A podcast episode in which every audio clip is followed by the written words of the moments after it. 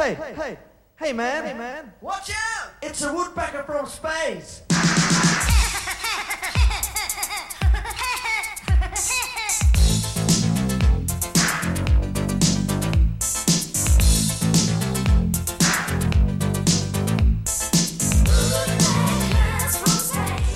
Hello, dear listener. Welcome back to Where Eagles Dare, covering at long last December 1984. Hooray!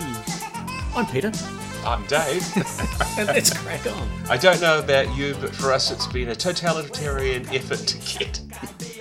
I'm totalitarianly ready. This covers Eagle issues 141 to 145 from December 1984. That's a five issue stretch for those counting along at home. So, yeah, fun and games. A bit of uh, bookwork shenanigans still are happening as we close out the year, but, you know, that's how we roll here at We Eagles Towers. December 1984, David. I'm so excited. There was a bumper load of things happening uh, in December 1984. Some good, some not so good, depending on where you were. Beverly Hills Cop was released. Yeah, the only good one. Sorry. Madonna's Like a Virgin was released. Yep. Ted Iron Giant Hughes became the British Poet Laureate. Mm-hmm. In Russia, Vega 1 and 2 were launched to meet Halley's Comet. Halley's Comet is coming, listeners. Oh, yeah. And the Hong Kong Handover Declaration was signed. Ooh, where's that taking you? Yeah. Desmond Tutu got a Nobel Peace Prize. R.I.P.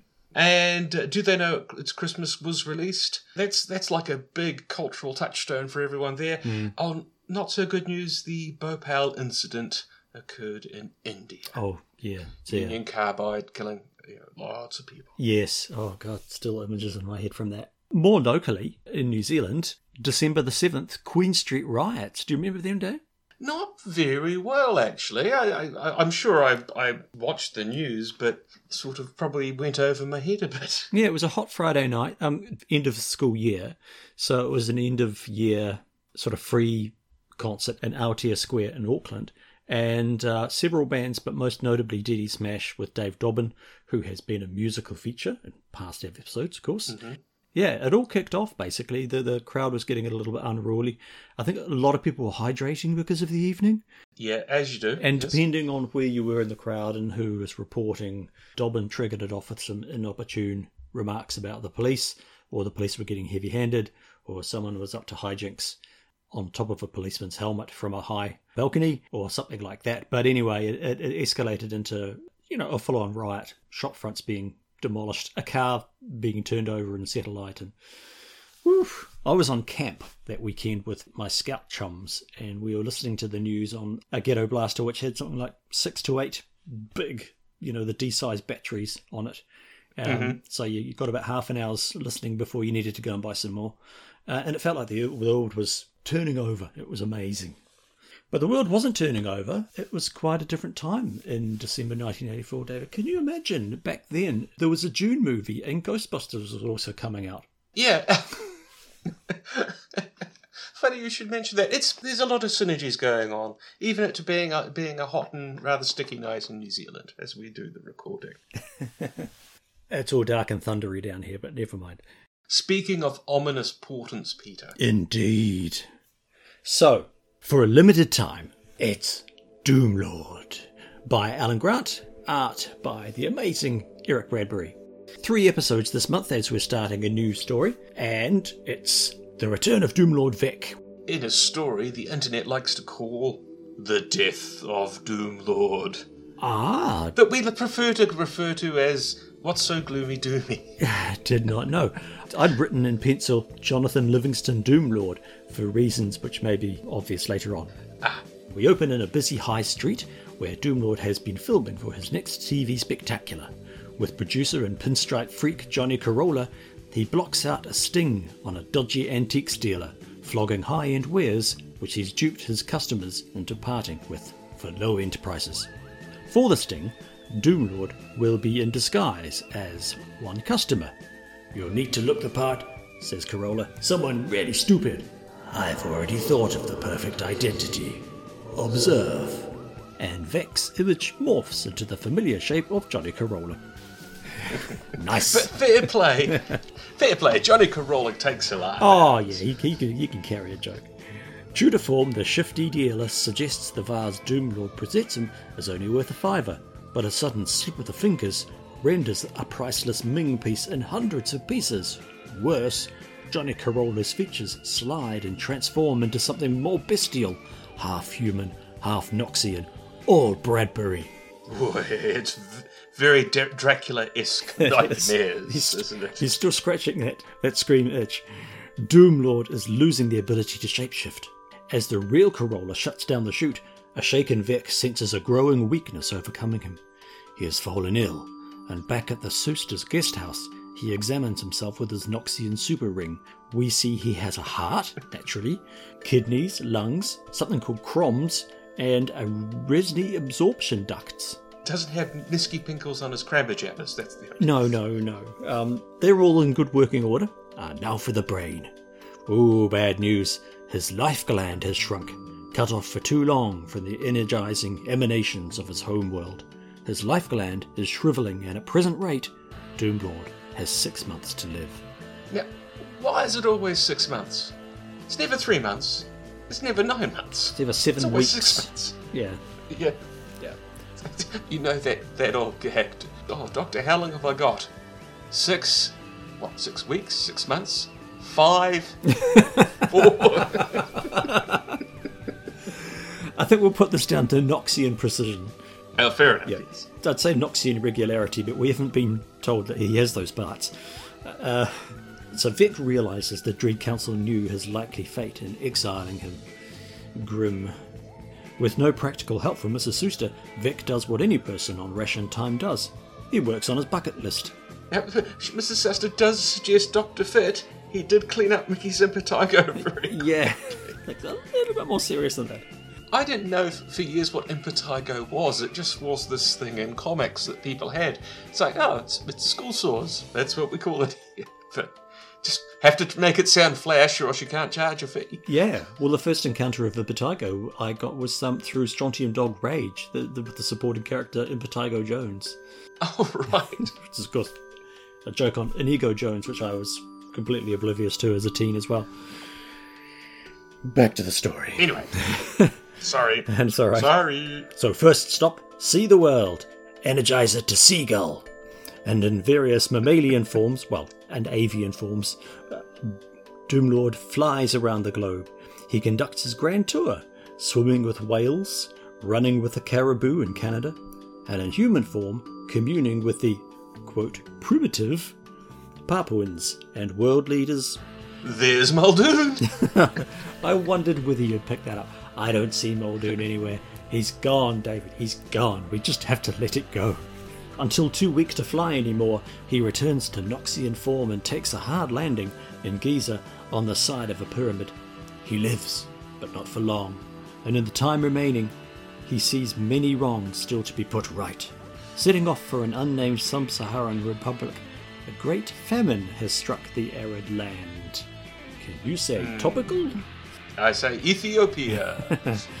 Doomlord checks in with the local Red Cross camp and sees the devastation for itself. Hearing of the corruption at the nation's top, which has diverted aid, with his ring he blasts into the desert floor and brings water to the gathered refugees.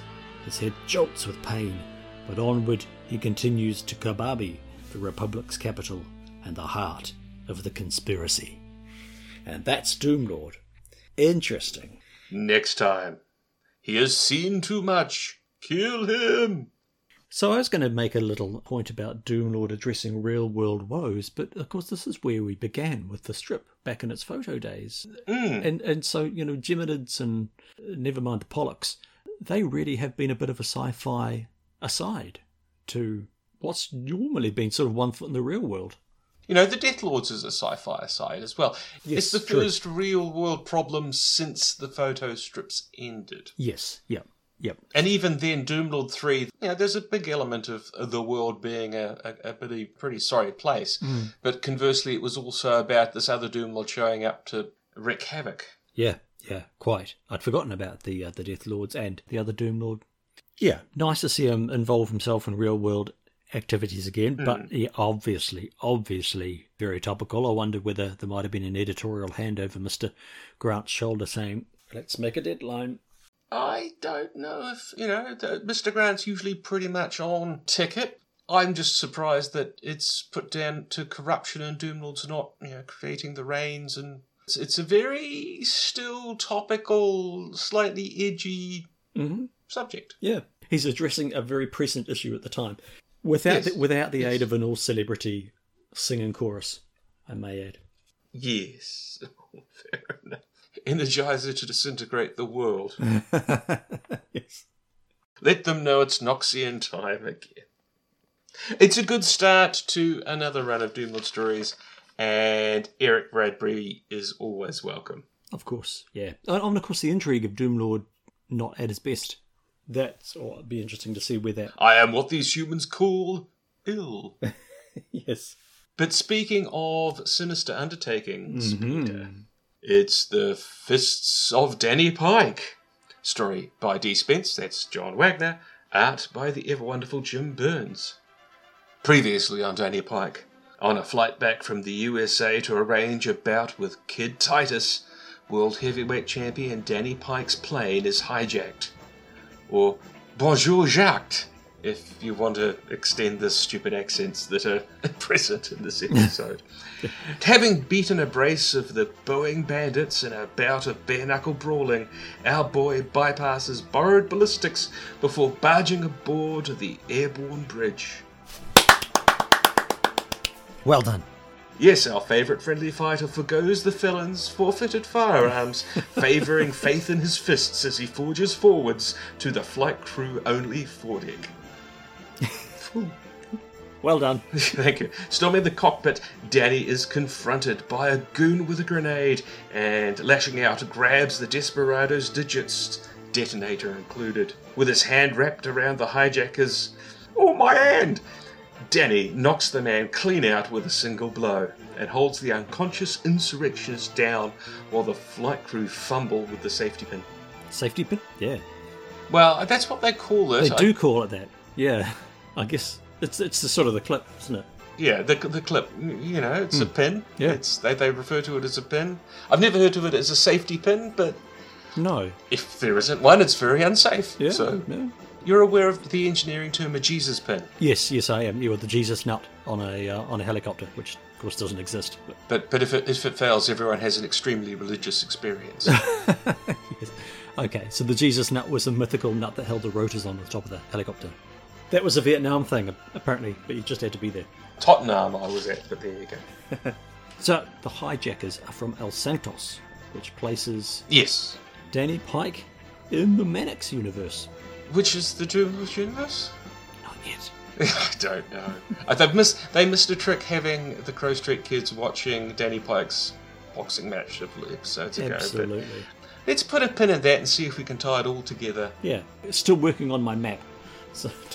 Yes. Back to the story. A day later, Danny and manager Arthur arrive home, and Danny is picked up from the airport by girlfriend Jane. But no sooner are they on the motorway than one of Jane's tyres blows out and the, start, the car is sent careening off the road. Jane struggles to keep control of the vehicle and veers wildly, bouncing off barriers and other traffic before coming to a rest on the hard shoulder.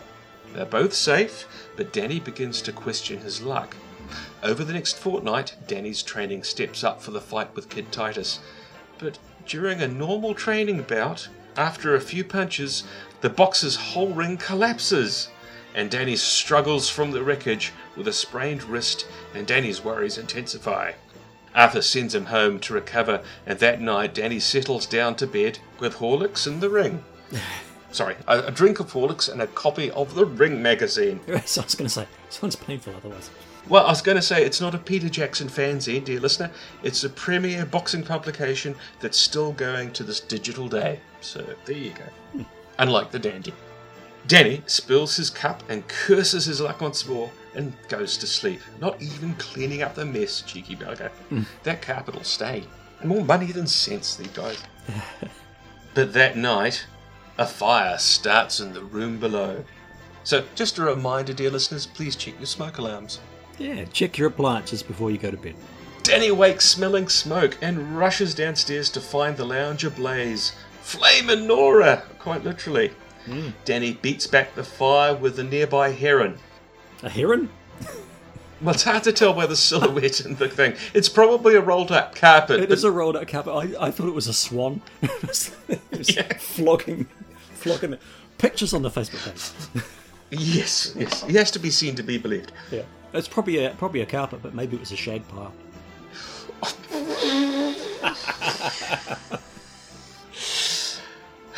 Five points to Adamson. but Danny has to beat his own retreat when he starts smouldering himself and he dives into the outside pool before he combusts. The fire brigade arrive, but it's too late. Danny's million pound, definitely not haunted, cursed house is razed to the ground, taking with it everything Danny owns. One assumes including his picture of his gran. Yeah, I was wondering about that, and of course that coffee stain's never coming up. Danny is now convinced the Kid Titus fight is jinxed. A view supported by a news report from the States the following morning that shows Kid Titus has hired voodoo witch doctor, a Dr. Samedi lookalike, Dr. Death, who's put a hex on Danny with a rubber chicken on a stick or a duck Yeah. of doom. I, What a cock. quack quack. I got a real um, Screamin' Jay Hawkins vibe of him. A couple of times I thought he was J.K. Simmons in blackface, but I, I don't know why. and Dr. Death is very quick to point out that his lawyers advise him that he cannot make any specific claims as to actual consequences. No, Though he does pull out a li- little boxing glove wearing clay doll, which he proceeds to stab with needles on live TV. Ugh. Arthur is quick to dismiss all this as a stunt to get into Danny's head, and the fight training continues, but Danny's been distinctly rattled. But his luck holds, and there are no further incidents until Danny and his entourage arrive in New Orleans, where they are met at the airport by Dr. Death himself, who dances in front of the cameras with his fantastically fake foul of fickle fortune. How did he get that through biosecurity? That's what I want to know. it's a rubber. It's a rubber bird of ill omen. Phony plastic pull through, Peter. But at that moment, Danny slips on a puddle and takes a tumble. Issue 145 Fight Night arrives, and Danny is not on form at all. Arthur and trainer Lyle try to talk a superstitious Danny down, but this distraction could cost him the match. But as the announcer introduces Danny into the ring, Dr. Death leaps up, dancing and gibbering curses. Gumbo, gumbo, shake that chicken, Danny Pike is gonna take a licking. It's dodgy. I do like the trainers he's wearing. Again, photos on the Facebook page, people. Yeah. While he's incredibly dodgy, he is at least a character. Yeah. And boxing is a mind game. Yes, very much so. Yeah, hence, you know, you've got your pre-bout boasting and goading, so it makes some kind of sense. It does, but put a pin in that. And I'm Yeah, not talking yeah. about a clay doll. Okay. The bout starts, but despite being off form, Titus leaves too many openings and Danny starts to claw back his confidence. But as Danny unleashes his usual dynamite blow, Titus weaves and Danny's punch swings wide and takes out the ref. Next time, more voodoo hoodoo for Danny. Ooh, crikey. In 2020 hindsight, and I hadn't seen it when I was reading the comic, but reading it now, I always associate this more with wrestling. Hmm. The fake announcer and the I'm going to put a hex on you and all the mind games and the d- people dancing around the ring and Totally. Yeah. Yeah it's it's very much what I would consider a wrestling thing. But uh, yeah, it's, it's probably something that did exist in the boxing i- i- at the time. Maybe not so much in the British arm of it, but I'm sure John Wagner knows his stuff. Yeah. I'll give him the benefit of the doubt. I do remember the story as a kid, it, it, and it's quite funny. I just thought it came earlier in the whole Danny Pike saga and was tied up with that New Orleans fight with the guy who arrived in the cage. Oh, yes. Yeah, yeah. And the bit with the ref was topical because the famous ref being knocked out from the Malcolm in the Middle opening credits, DeWitt Yep. versus Carradine, or Mhm. Or something, was in 1982. So, yeah, Ah. yeah. Okay. But it's definitely a comedy run for Danny Pike. Yes. But as you say, it's about the mind games of the sport. It's not great plot developed, but it's an interesting character study. Yeah. And of course, Danny Pike's terrible, horrible, no good, very bad day. Yes, yes. I don't know if we'll see the Gypsy Boy anymore. No. But speaking of bad days, it's the 13th floor by Ian Holland, who may or may not be John Wagner and Alan Grant, and Jose Ortiz. Jerry Knight, mild mannered computer administrator, has had quite the day. He's recently discovered that his building's automated superintendent, Max, is a murderer, and now he's trapped in a frozen wilderness in Max's virtual 13th floor, facing a likely permanent exit pursued by a bear. He begs release from Max, and he gets it. The lift appears, and Jerry leaps for it, finding only a teddy bear in his hands. This is just a fraction of my power, Jerry. There's nothing I can't do on my 13th floor. The floor of the lift ripples like quicksand, and Jerry sinks through, falling down the shaft into a dugout canoe on white waters. Fancy a pleasant river cruise, Jerry? Willy Wonka's boat trip style, yeah. yeah. As the tide carries them, Max's screen tells Jerry all about every victim he's had on his virtual floor. Every single one. And despite Max insisting that they were bad people and a threat to his tenants, Jerry says he has no right to behave like a god. You're a danger and a menace, and you've got to be stopped. But a rumbling starts, and the canoe's destination becomes obvious. Enormous falls ahead. As the canoe goes over, a terrified Jerry collects his wits and denies the illusion, reappearing back in the lift. Yes, Jerry, I know when I'm beaten. Before you shut me down, there's one more thing I'd like you to see. Yeah? Look closely at my screen. Uh oh. yes. But Jerry resists the clumsy hypnosis attempt, throwing his shoe into the pulsating screen. Max admits defeat again, but as the doors reopen and Jerry passes through, he slams them shut on the controller's head, knocking him out. Oof. Yeah, tricky. Yes. Nurse Willis in 15E receives a call from Max, and she is summoned to Jerry's aid. But first, the video screen pulses with a hypnotic glow.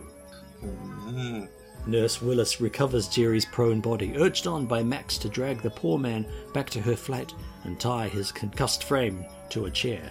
Now, listeners, Yeah, yeah. health and safety notice. That is not how you lift a body. Bend your knees, women. This is why we have so many bad backs in the medical industry. Even then, as your designated health and safety officer, I should say you should be pushing that body, not pulling it. However, she gets it back to the flat and ties his concussed frame to a chair. Max ruminates that he can take no chances. As much as he likes Jerry, he's got to be dealt with permanently. The police arrive, wanting to talk to Jerry about Bert Runch. What a time!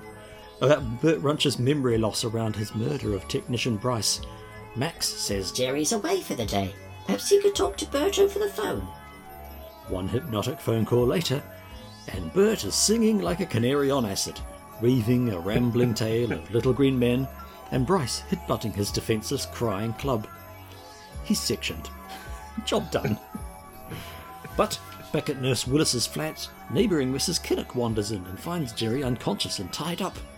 Max thinks quickly. Yes. Jerry's helping Nurse Willis practice first aid, Mrs. Kinnock. Isn't that right, Nurse? Yes, Max, I will obey.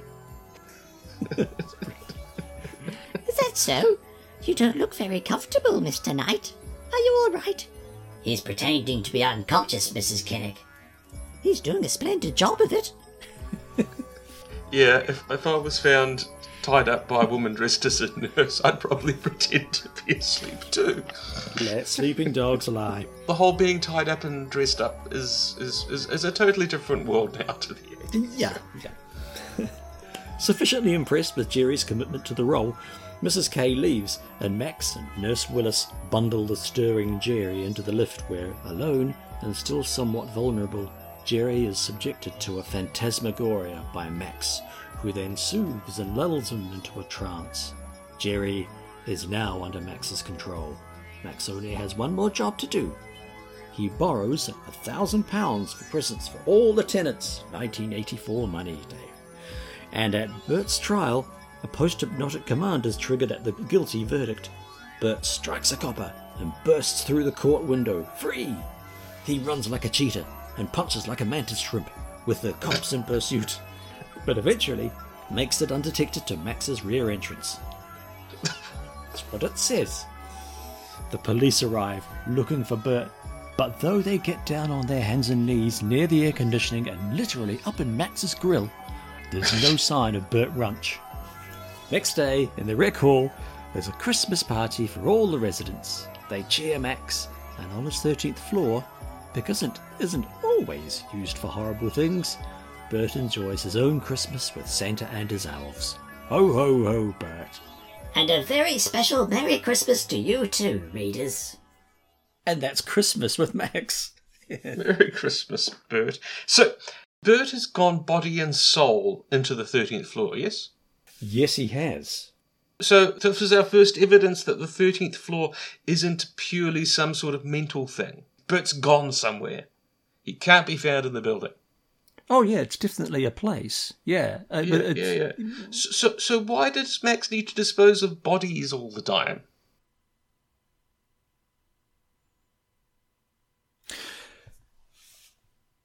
Robo Machines by Tom Tully and Mario Capaldi. Oh dear. Sorry, Pete.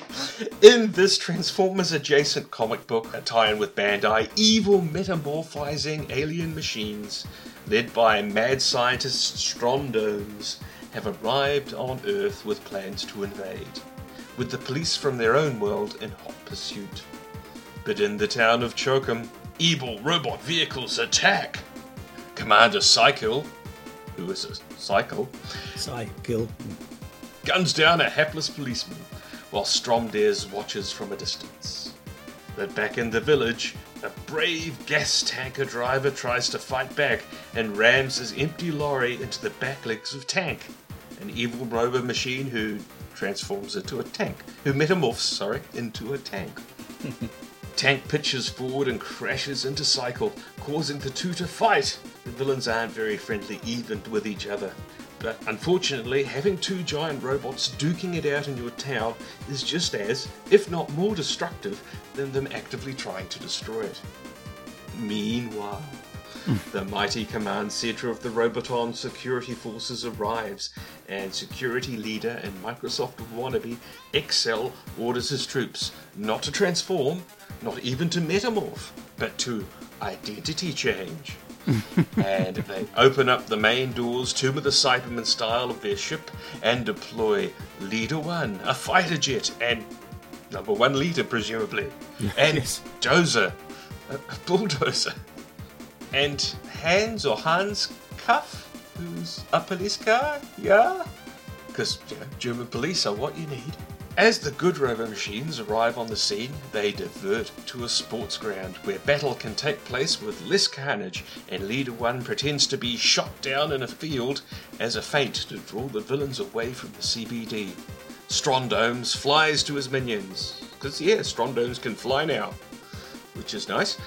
And he gives them a bollocking for leaving the town. But the bevy of bad bots are confronted by Leader One, and they recognize him as being the shining star of the accursed security forces.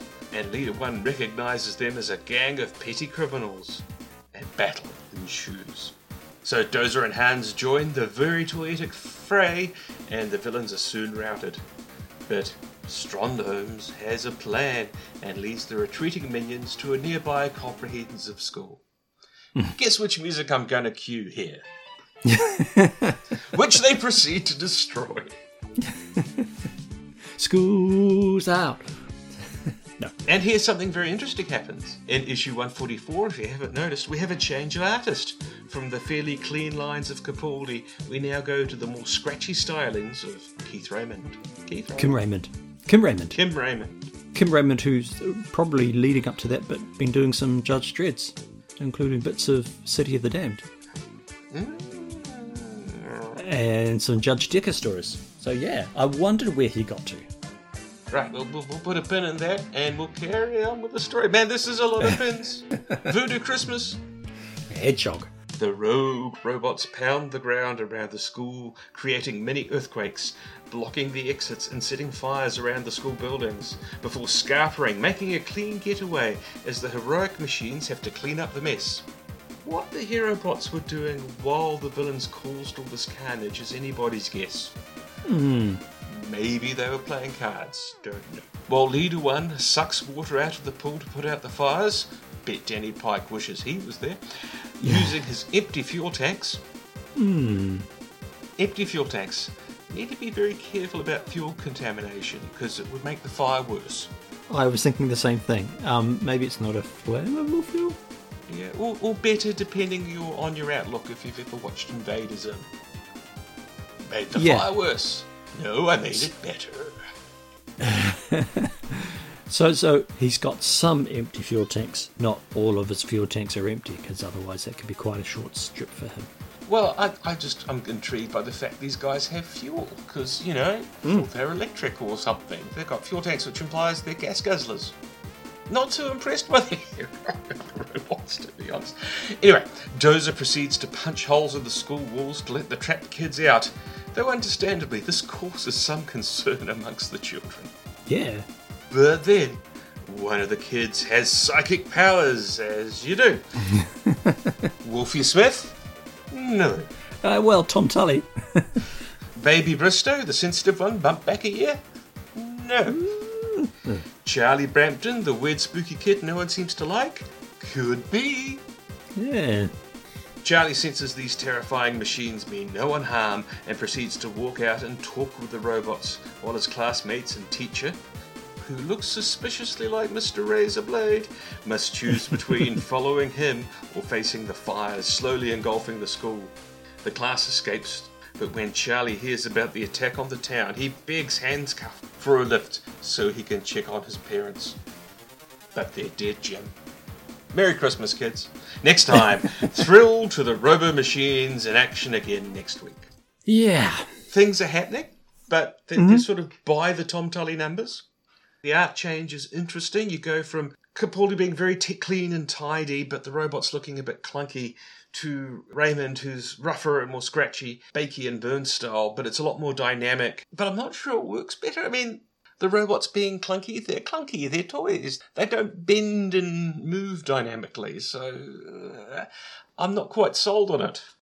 It's a tricky balance, isn't it? Do you respect the toy and have them doing things that only the toy can do? Hmm Or do you stretch the format and use the imagination? I, I wouldn't I wouldn't be inclined to do the latter. And going back to what I said in the last episode, you know, if this was Kevin O'Neill or Mick McMahon, they'd be stretching the format. In fact, they'd probably be, you know, distorting the shape of the robots and all that kind of stuff and make them their robots, and everybody would be cheering that on, I'm sure. But yeah, it's it's interesting. I I I, I agree. I can't decide between Capaldi's rigid dedication to the form or Raymond's dynamics. Uh, I think it comes down to yeah, who does the transformations best. And I was about to say Raymond, but actually Capaldi's putting the work in. Yeah, again, well, we're judging six weeks against two weeks, and unfortunately, talking about the art and making up my head canon about is this Crow Street, you know, and this is the worst disaster since that school trip to Canada, it's more fun than the story, a bit. It's very silly. Yeah. It's not even Iron Legion robots coming and breaking up your town, is it? Although there have been a few deaths, you know, it's it's quite gritty, but standing next to Doomlord going, I'm gritty, and Doomlord's going, hold my Noxian brain beverage, thank you very much. the whole world is my petri dish. Yeah. yeah, I mean, poor Cholcomb being made an example of. Me, but Doomlord did that, but he did it better. yes, he did. Yeah. Ah, let's move on from Cholcomb. It is a very silly place. Speaking of dodgy franchises and Mickey Mouse stories, Speaking of electronics will be the death of us all, it's the Amstor computer. First story for this month is The Face of the Devil by A. Stone, art by Massip. I tried to look up Massip, couldn't see anything. Story number 13997, selected by Alexander Barry of Kettering. Of Kettering, yes, that's who we have to blame. It's all your fault, Barry.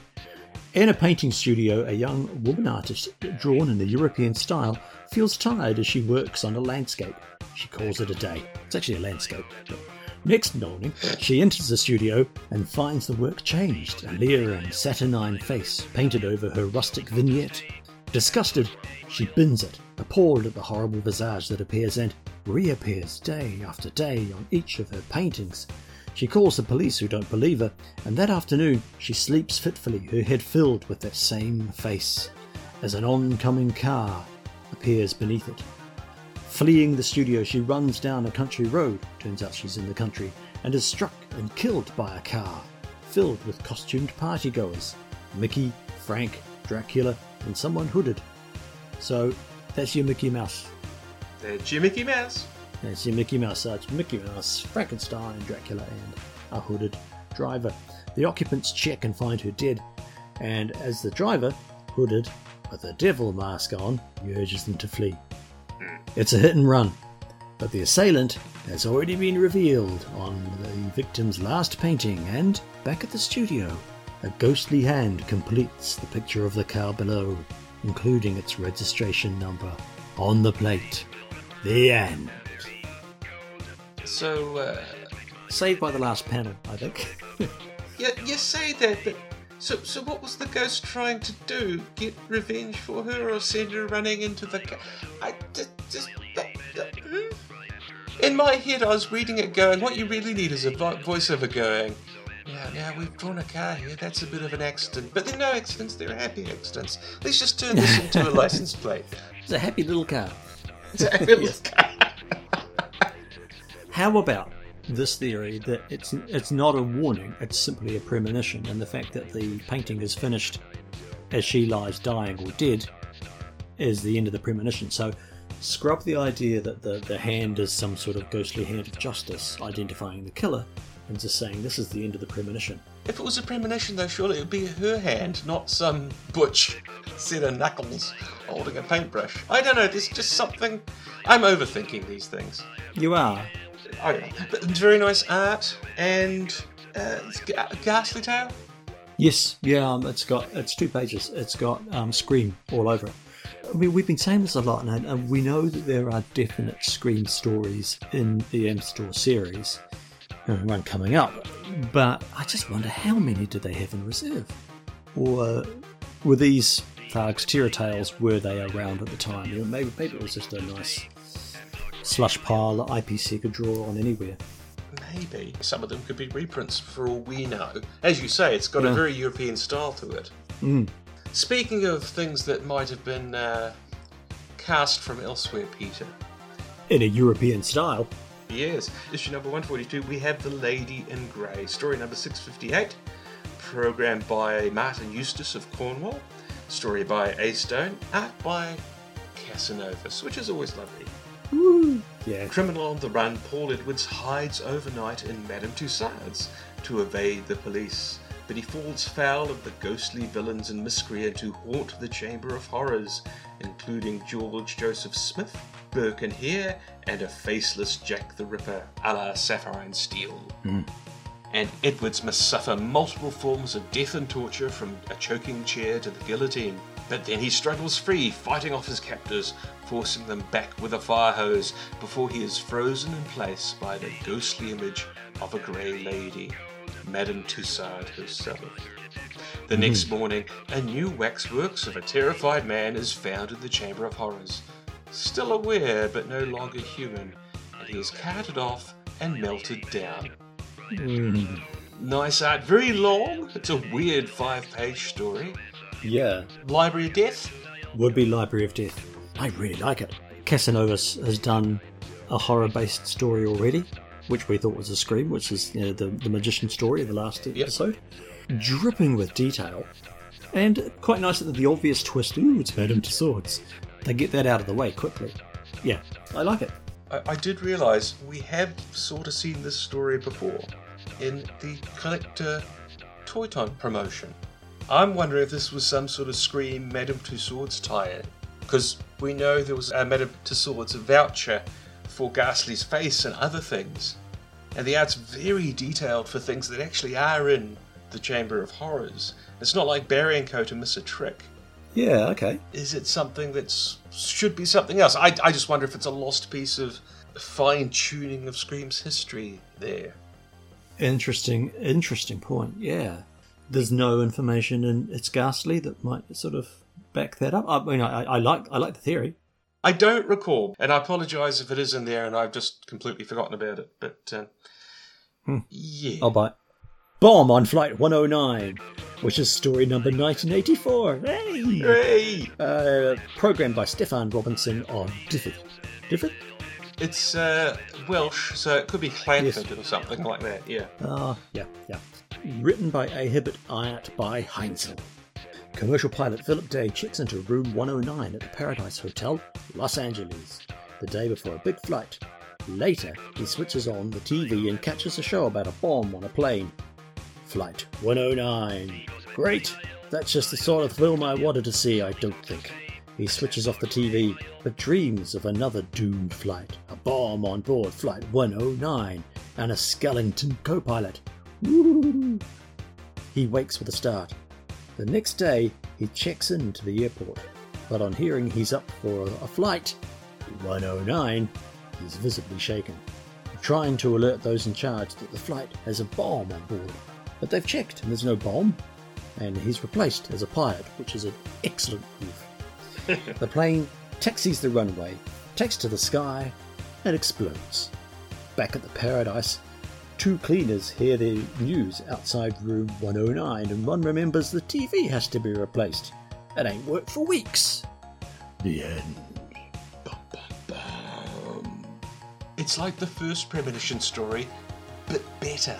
It's not a Scream story, I'm thinking. No. Could easily have been a collective story. You are aware, of course, it's set in the Doomlord universe.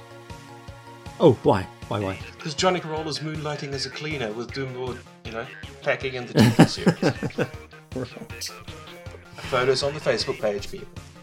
Uh, okay.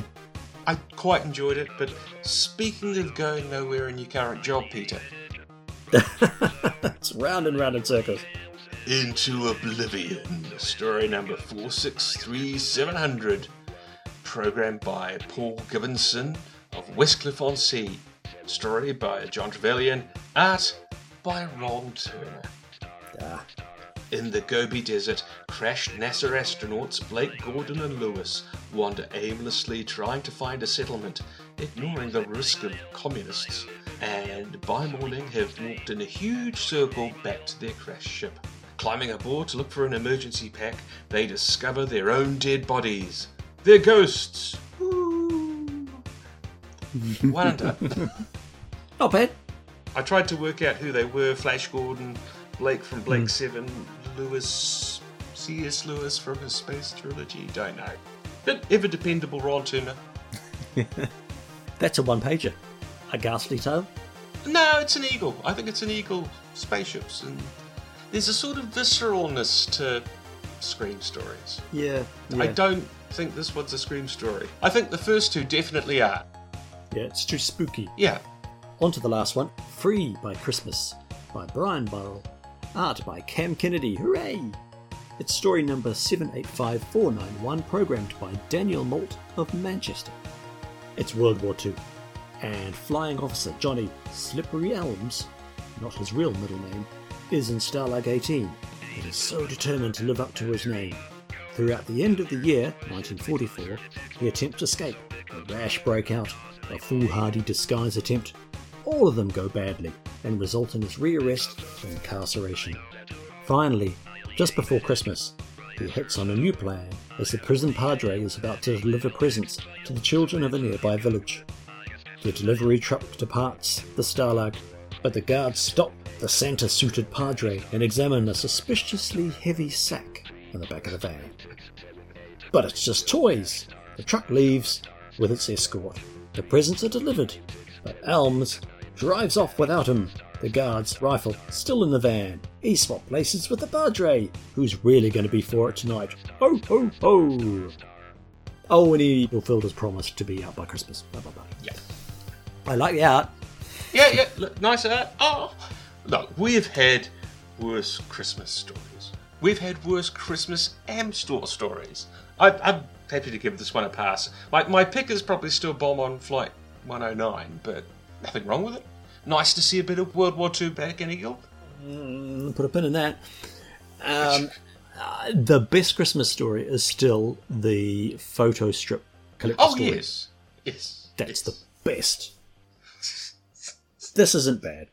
Amber can be a bit of fluff sometimes, and as long as it's not a bit of fluff all the time, Yeah. and it's not got a frickin' ghost in it, Peter. It's not a Scream knockoff. It's genuine, 100% Amstor type anthology Christmas story. It's completely random, in other words, but strangely falls on December Christmas story just for Christmas. Oh, yes. Just like story number 1984. If that had been two weeks later, it wouldn't have worked I well. know. Uh, what would be the point? Speaking of pointless, I wasn't going to say it. Dan Dare, Garok, Garok. Story by Dom Toy or Scott Goodall. Yeah. Art by Ian Kennedy. Previously on Dan Dare, we've had a couple of months with titular alien, the mysterious Garok, hiding out in the body of holidaymaker Hilda Hodgson. And now, finally, on the cover of issue 141, we see a bizarre transformation take place as Hilda's body is consumed by the yellow alien commander. Hilda becomes a husk as Garok emerges at last and proceeds to make short work of his tree guard with an electric shock. And the Mekon orders his troops to carry out a bug hunt to find this mysterious escaping alien. Garok's got a head tentacle, He does have a head tentacle, yes. which is electric. But only one, not ten. A head, one to cool. Oh, to behold. Uh, and Hilda's dead. She's actually dead. Yep, Hilda is gone burgers. Wow. That was unexpectedly grim. Meanwhile, Dan and his crew have arrived at Enjoyus, the pleasure planet, not realizing that this is the site of the Mekon's secret base. Dan takes a break from the cover for issue 142 while inside, Garok actually diehards his way through the Mekon's base, dispatching treens with ease along the way. Dan's crew land. They're very away party style, aren't they? Yeah, they are. And apologies to everyone, we do briefly see the ship's boxy computer again. I got it wrong. it shows up again. Doesn't do anything, but it shows up again. It's got one line. And while Dan and Yang check out the reconnaissance flighters, Professor Pinkerton wanders off and Jim Hardy's way into a mother loving bear. Give us a hug. In issue 143, the grizzly bear menaces our lady scientist on the cover of the issue the same way sharks don't. it's a very bear hug kind of Christmas here with Eagle. It is. Yeah, with 13th floor. Yeah. Dan hears Pinkerton screams and rushes into action, blasting the upstart Ursi and revealing an assortment of electronic entrails and ingenious innards. It was a Bionic Bruin, Peter. A Gizmo Grizzly. A wind up Winnie the Pooh, I'm drifting. Yes. It's a fake to provide enjoyous visitors with a bit of real life camping danger. Leaving a fuming Pinkerton's Big Bear behind, Dan and co set up the scanning equipment to track the Mekon's activity. Speaking of camp. Yeah. Sorry. Speaking of camp, back to Karok uh, Gahawk. Meanwhile, Garok emerges from the Mekon's base onto an uh, joyous ski field where he waylays two skiers, the first of his army. We have another great cover on issue 144 as Garok takes out the skiers, while inside the issue, the alien sprays the humans with a mysterious gas from his Wondercule, which he uses to control their minds. Grabbing a ski lift attendant as a spare minion along the way, Garok and his team set out for the top of the ski mountain. The human's absence is noted though, and Dan's asked to join the search parties for them. And with nothing better to do, Dan sends out the Z-99's hoverjet to investigate. That hoverjet is very cute, by the way. He looks like he has to, has to squeeze himself into it. But don't confuse the hoverjet with the snub fighter, but yes. Oh, okay, maybe I am. There's a lot going on. Yes, yes, there's no Christmas cover for Dan in issue 145, as inside, the hoverjet gets suddenly and abruptly blown out of the sky. Merry Christmas, listen. Dan races to investigate, lifting off in one of Z99's nifty one man mini fighters. There we go. Lovely Kennedy spaceship art. And within minutes, Dan finds the crash site on the slopes of the artificial ski mountain. But then, he is struck by a mysterious beam and all power is lost to his ship. Ejector systems not working, Dan has to manually eject from the falling craft and lands in his rocket powered escape suit onto the snowy slopes of the mountain, where he is met by the three missing men. but they're acting like zombies and they slowly advance on Dan to take him to their master. Next time, Dan's Drop of Doom. I love it when Hawks in the uh, in the ski lift, and just sort of reaches the top of the mountain looking for the Mekon's base, and there are two people in the chalet just looking at him in stunned silence as he sort of wheels by them in this sort of camp little Dodgem car ski lift. It's the funniest thing. It is, and very much a carry on moment as the guy looks at his drink. Yep. What's in this eggnog? Stuff is happening, but it's still remarkably leisurely on and joyous. Hmm. Garok is just another evil alien supervillain, but at least it's snowing. And Joyce is decidedly lacking in fjords, the, the two shots they have of the planet. All of the planet's continents are strangely angular looking. They look like a tangram puzzle. That's because, Peter, you, you get cowboys in. You know, if you want someone who gets an award for fjords, you've got to pay the proper rate. Speaking of cowboys and paying the proper rate, it's regular features. As mentioned before, we've had two non Dandy covers on issue 142. We've got a Ghostbusters promotion cover, which was big in 1984 85. And in hmm. issue 145, though, pick of the bunch has to be the Christmas at Maxwell Tower wraparound cover poster. That's your cover of the month, isn't it? I think that's the cover of the month, although shout out to issue 143's Bear Attack. Yes, it's my cover of the month. It's 145. It sums up 1984, the Scream injection. You see Pinkerton's bear behind her. Something for everybody. Also, good to see a bear on issue 143, I said. Look at that. Uh, and uh, did you spot the fangs on centre on the cover of 145? No, but I, I was surprised they weren't actually in the issue because uh, Yeah. yeah, yeah, thirteenth floor. There you go. Yeah. Elsewhere. We do have the aforementioned Ghostbusters competition. You could win a Commodore 64 or a Spectrum. Dave Hunt also highlights that there's a possibility of having a British Rail Club coming to Eagle readership near you. In negotiations. Yeah. Although we should point out, yeah, is British Rail not available to overseas readers? No. That Ghostbusters competition, was it also you win the video game? Or I think the video game is reviewed in Software Seed anyway. You get the video game with the computer, and if you're not so lucky, you just get the video game. Hmm. Did you ever play it? Yes, I did on a Commodore 64. Mm. My friend Scott Witherall had it. Little tinny voice going, Ghostbusters! Oh no, it's rendition on the Spectrum of the theme music. It's actually really good for what, 16 bit. And, but I couldn't work out that you know, it was all about building franchises. It was a weird economic model. Which brings me to ad of the month. Oh, what's your ad of the month, Peter? Well, it's really slim pickings. Poleconomy? Oh, yeah, that came here. Some sort of political board game. I, I never played it. We had people who said, don't buy that, it's crap. Was it any good? We had it. Uh, so we had that, and we also had a board game called. I want to say it's called Wallago, but it- no, it wasn't that. But it was basically you're playing a high country farmer. I think it was Australian, but you had a sheep farm, and uh, that was much better. Poleconomy didn't have as much foot rot and uh, daggy use, but it was about you know getting power either by becoming rich or becoming a politician or something. It was just it was dry it sort of bred the sort of person I would avoid otherwise in, in workplaces. Did it have a hold of party card, Peter? Did your party have a party card? I don't know what you're on about that. Oh, okay. Um, okay, Software C.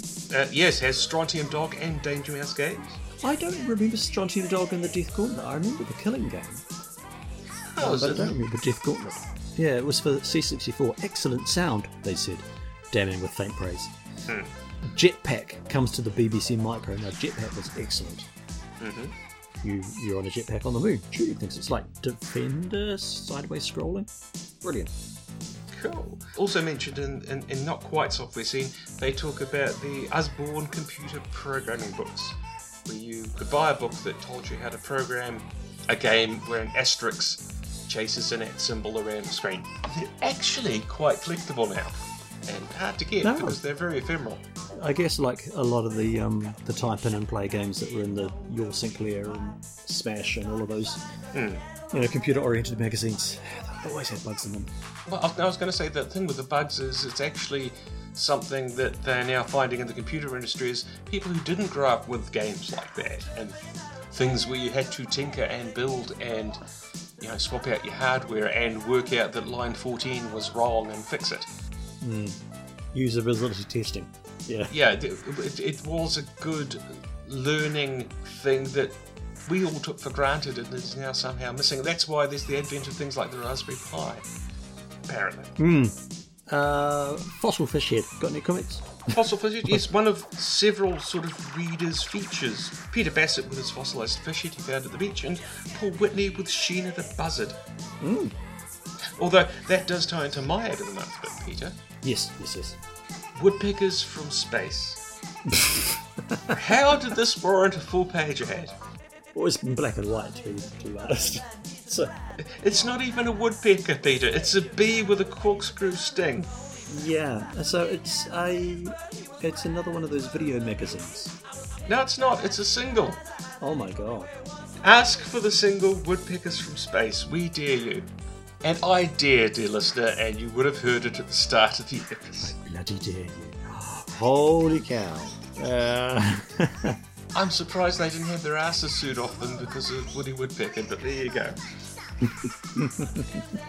um, so, Dave, have you ever heard of Pictor or Beta Pictoris? I hadn't until I read the scientific articles in Eagle about um, Beta Pictoris and its planets, which were confirmed this century. So apparently only visible in the southern hemisphere in our skies. Hmm, who knew? All this time just looking for crux. Renegold makes it into the art. Yay! There's some good, interesting art. I think there's uh, interesting to note that the money pages, prizes on the money page were doubled for Christmas. Outlay. So we do get some Yeah. better art in the Christmas issue. Paul Duffy's Uncle Terry worth the money. It's better art than the Glam Teachers, anyway. There's a very camp looking um, blood fang. Just looks fabulous. I thought he looked very trim and svelte. He did too. So- Yes. But also speaking of readers' art, we have several instances of the Garcia Gallery with a shout out to the Oh, yes. very flash Ben Bosley of London ghastly picture. It's like something out of Sláine, like Glenn Fabry Sláine. It's Mm. gorgeous. He should have just walked away with the fifty pounds. They should have said no, done. Got to squeeze every last thing out of it, like your adopt a duck for Christmas with plum sauce. Yeah, Ducker Larange. Speaking of, Fabulous Bloodfang. Yes, speaking of fabulous, It's the man of the hour, Bloodfang. Story by John Wagner, art by Carlos Cruz. When last we left Hercules' kingdom, his plans to trap and tranquilize T Rex Bloodfang had all come crashing down on him, quite literally. uh, now question for you. Sorry, sorry, just Yes, yes, yes, yes, yes. Cruz or Ortiz? Cruz. It switches. It's Cruz. It's all of it's Cruz. You That's sure? A, that's got to be an error. I'm pretty sure. 141, 142 accredited to Ortiz. Ad- admittedly, Cruz does a great Ortiz. Mm, maybe we just leave that to our readers. Photos on the Facebook page. Fortunately, the stupefied predator collapses after taking three powerful tranquilizer darts. Fortunately, a nearby gap in the rocks gives Herc shelter, but then he's trapped in the crack and separated from his communicator. From within his crevice, he adopts an old Brady Bunch special tactic and uses his belt to loop and drag the device to him. He radios Hogan back at Universal, and in time he's rescued, and the mighty dinosaur is netted, airlifted, and put on a portal, a time platform. His mm-hmm. prone form shimmers and disappears to the 22nd century. Change in story. So, next episode in the Orwell Bubble Zoo of New London in 2150, the last remnants of Earth's vanishing animals' kingdoms are kept in vast polydomes, including several smaller dinosaur species. But now there's a new guest at Orwell's, a T Rex they've dubbed Bloodfang. Andy. What a coincidence. Yeah, because he was like Scarface before that or something, but yeah. Uh, I don't I don't know.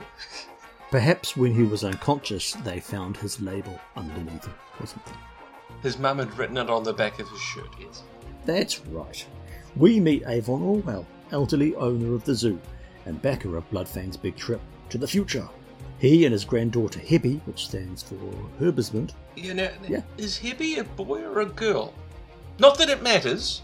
I thought Hebby was a girl, um, and I couldn't help feeling it was a nod to Ellen Hibden. But what that says about Alan Hibden, I don't know. Maybe Hebby is boy. I don't think it's ever actually grandchild. grandchild. Yes, Yeah, it's just Yeah, possibly gender fluid, uh, non-binary. Well, uh, again, like I said, twenty-one fifty. You know, it is the future. Yeah. Anyway, they watch Bloodfang tuck into a 40 kg cube of Brontosaurus. That's the weight of a large child, he says, comfortingly. To which Hebby goes, hmm. Hippie's not a large child. yes.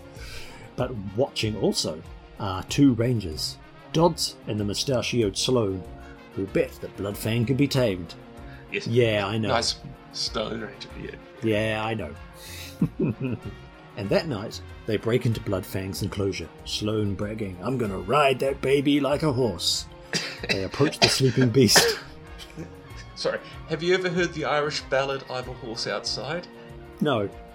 I might play that to you your response. Okie dokie. No, no. uh, Um, tr- the trouble is, since making the notes for this, since I read that, I've just not been able to keep a straight face about this whole thing of the story. But Alright, well, try to hold it together.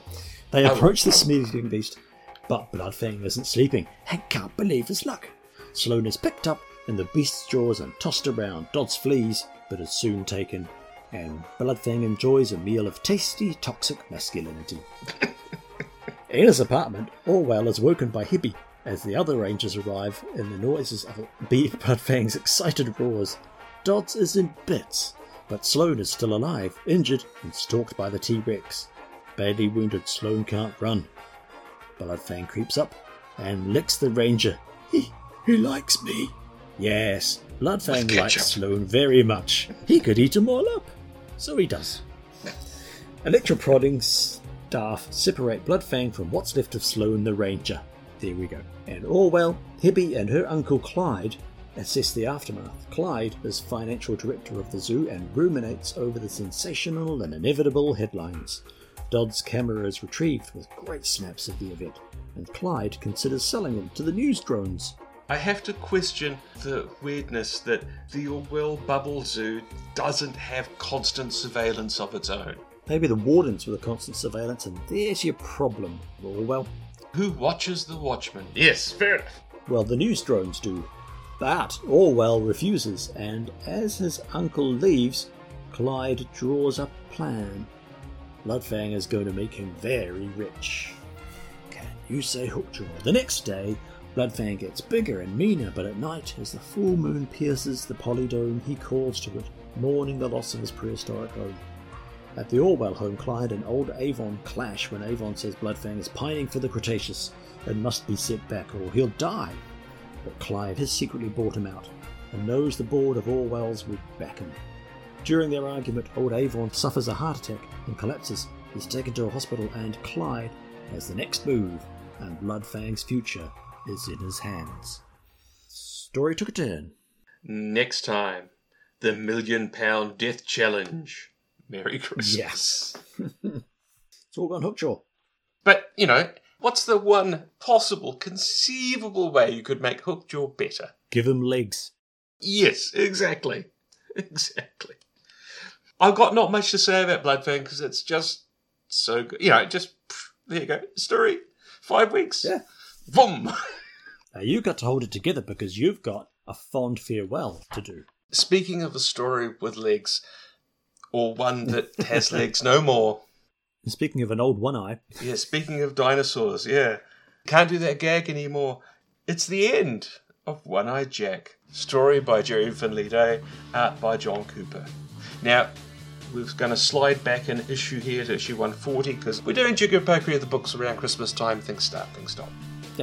Previously on One Eye Jack, well, if you missed it, it's too late now. Hmm. Once again, ex-cop to military investigator One-Eyed Jack McBain puts on his lab coat and does a weapons report for his superiors on a top-secret prototype M18 assault rifle, long-range, highly accurate, and armor-piercing. Jack is impressed, and he will leave for Washington the following day. But that night, the armory is raided by the terrorist group, the Army of Revolutionaries, the AOR, who kill the guards and steal the prototype. The alarm is raised, and Jack races back to the base, but it's too late. But reviewing the security footage, see, see Orwell Zoo? That's how you do it. Jack recognizes one of the thieves, Virgil Kane, a fellow rookie cop from Jack's training days back in Brownsville, Brooklyn, which is actually a real place, unlike the Doctor Who Black Castle of a similar vintage. Hmm. Knowing Kane's habits, Jack starts searching his old haunts in the Brownsville slums and finds his old friend, but is caught while breaking in. Virgil stops his co conspirators from killing Jack outright and sends them outside so that the two old friends can chat. And then a shot rings out and Kane emerges. McBain is dead. The end of One Eye Jack. No, Issue 141. Or is he? we get a flashback to Kane and Jack talking alone. Kane firing a shot into the air and knocking Jack out for old time's sake. Jack recovers and finds a handy discarded ferry timetable, which suggests the villains are headed for Liberty Island tonight at 6 pm. Jack sets a trap and quickly dispatches the small fish, but Kane escapes in a speedboat and makes for the Statue of Liberty. Preempting Ghostbusters 2, a whole film early, I should point out. Following in a helicopter, Jack watches through binoculars as Virgil climbs onto the observation platform in the statue's crown and fits a sniper scope to the gun. Playing a hunch, Jack discovers the vice president is sailing past on a cruise liner to Europe. No plane, reduced carbon footprint probably, and intends Yeah. to shoot him with the prototype rifle. Drawing in close with the helicopter, Jack guns down his old friend. The day is saved, but Jack notes to General Mantis the AOR knew about the prototype and the vice president's trip, so there has to be a traitor in their midst. No shit, Sherlock, you've known that for months! Ah, but finally, in issue 142, on the 21st of May, the AOR carry out four synchronized attacks, taking out a US Army Ordnance Base in New York State, destroying planes at the Jackson Airfield in Michigan, and assassinating the unfortunately named naval attaché Wayne King. Wayne King. Yeah, God. Wayne King. And taking out the Skyways ballistic missile site in Charleston, West Virginia. General Mantis is going mental, but his best man is not on the case.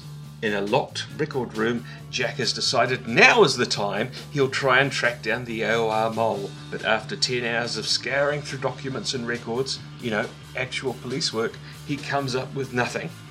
But his efforts have rattled the actual mole, who sneaks into Jack's room using a ventilator system and knocks Jack out.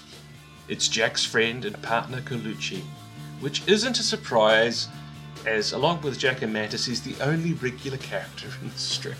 Because that's why I thought it was Mantis. The AOR has paid him a million dollars into a Swiss account. Think of all the luxury haunted dream houses, Peter. Anyway, Jack is bundled into an AOR escape car, but Jack manages to overcome his captors and forces the car into the Potomac River, and Colucci is shot in the struggle. Jack drags the dying defector to the riverbank and forces the AOR HQ location out of him. But Colucci warns the information is no good. The US government will be destroyed in 48 hours. In issue 143, realizing the AOR's final target is the Pentagon, because once again the AOR leave useful cryptic clues, Jack mm-hmm. contacts Mantis and starts scouring Colucci's coordinates in Nevada. With no luck until he finds a landmine with his car. this is going by feel. Yes. After taking out the investigating guards, Jack steals their jeep and uniform and enters the secret base and scopes out a missile system being primed for launch.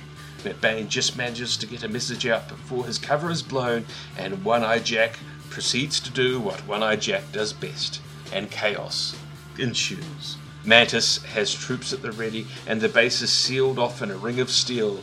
Jack is ordered out, but he refuses, storming through the base looking for Mr. Big, the AOR leader. But just as he confronts a shadowy figure in a darkened room, Jack is blinded by a powerful spotlight, and the Trader General makes his escape in a helicopter. Hours later, when all the mopping up is finished, Mantis congratulates Jack on a job well done. But the Bane knows Mr. Big is still out there, and One Eye Jack will be ready for him with a Magnum 44 and his own brand of justice. The end of One Eye Jack. Next time, meet Gaunt, the secret agent with a difference. He's got two eyes.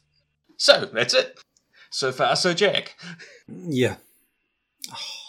Cliched end? Fairly rushed? Very rushed. Yeah, that's what I would say. It just ran to a rapid end, but still refused to finish, you know. Well, you know, it might come back one day. I'm sure the shadowy figure could be Mantis.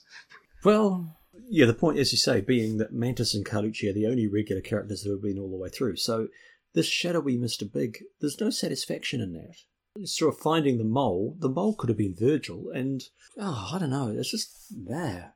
I think this is the point to maybe acknowledge the legacy of One Eye Jack. Yeah. And by 1984 standards, it's become quite a clunky read. But if you look back at things like Dredger, Hmm. which, you know, came out after this or, you know, around the same time as this originally, you can see Shared DNA. Yeah, yeah, and but what was going on at the time, and you know, this is what comics used to look like ten years before Eagle. Yeah, which is worrying why it's an eagle. It's been a fair run. I enjoyed it as a kid. Yeah. I have to say, even if it is a bit bonkers, it's action, it's adventure, it's it's not robo machines.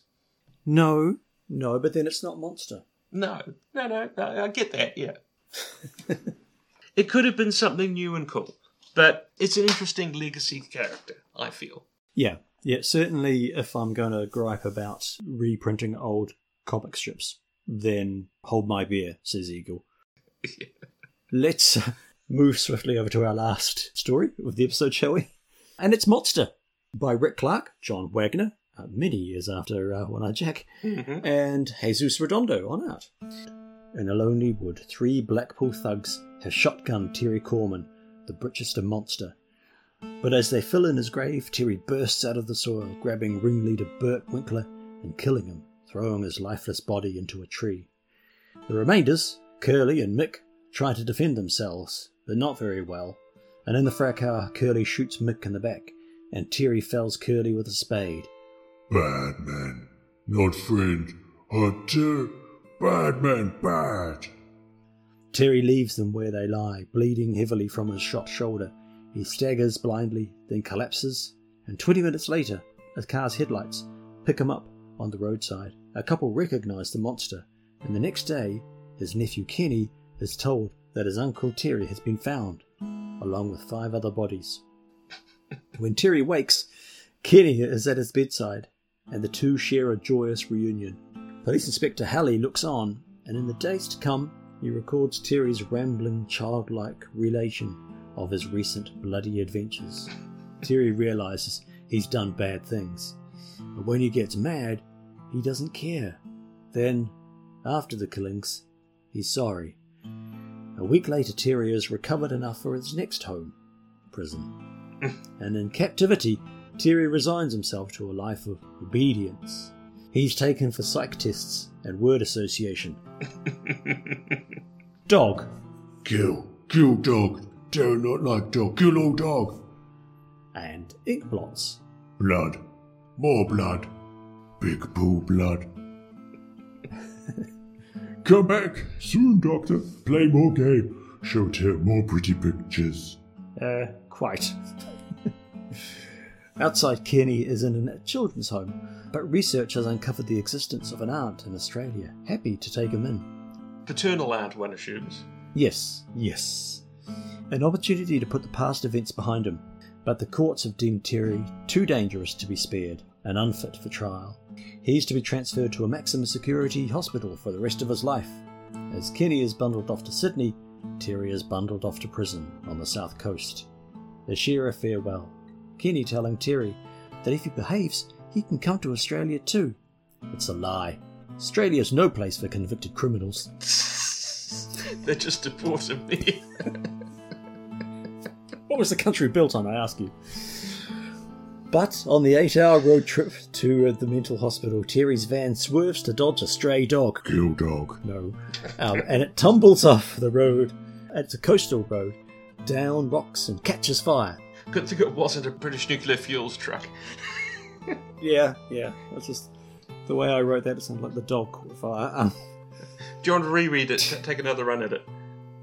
I don't know. There's a magic in how it, how it comes out. On the eight-hour road trip to the mental hospital, Terry's van swerves to dodge a stray dog, and the van tumbles off the coastal road, down rocks and catches fire.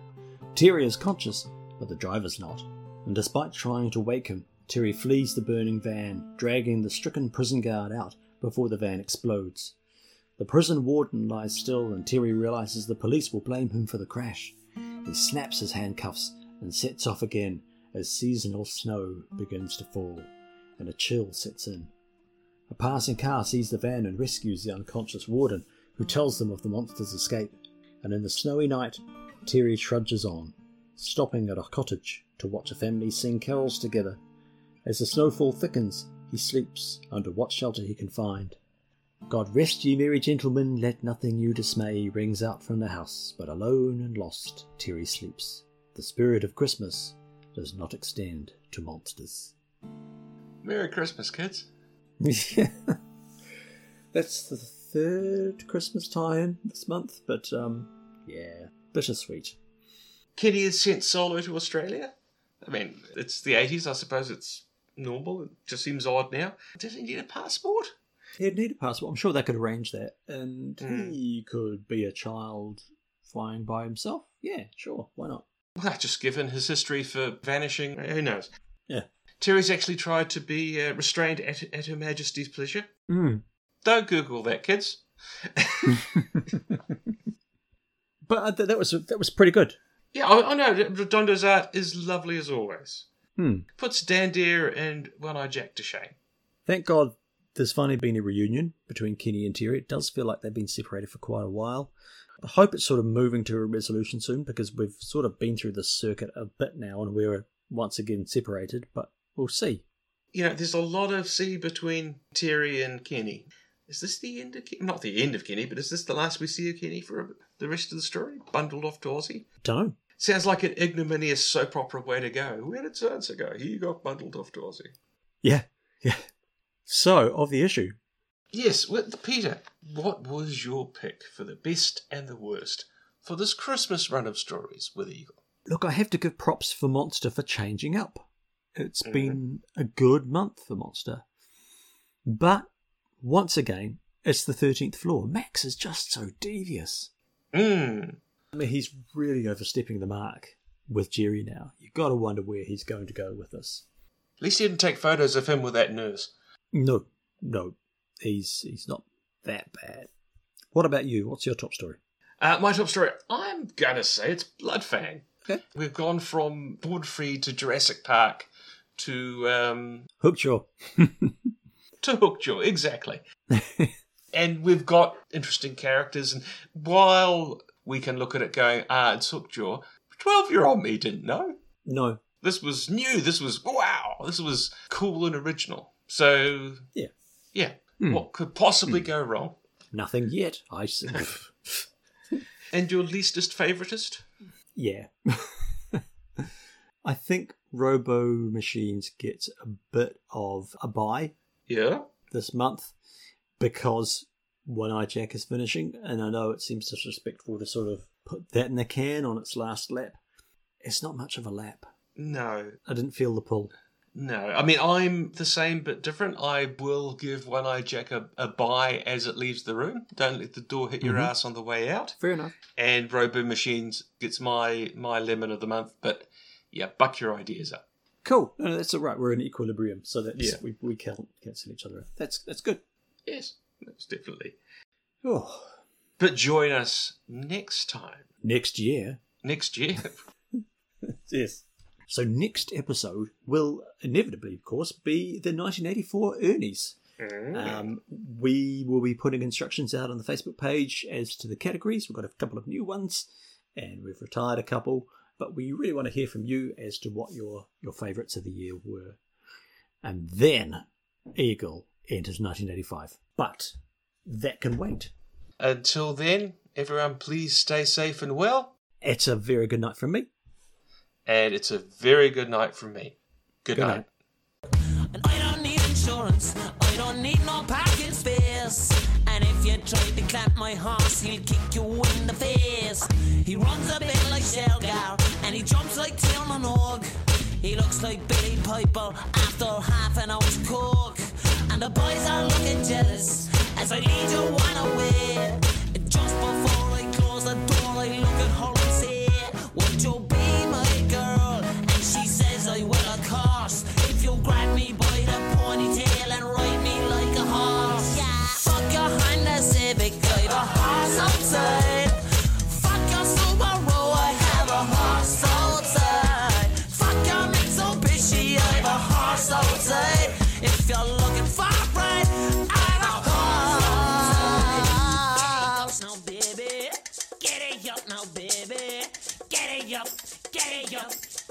up. But you can back up, baby. Get up, but you own it. Get it up. I know you're about to get it right. Get up, get up, get up, get it up.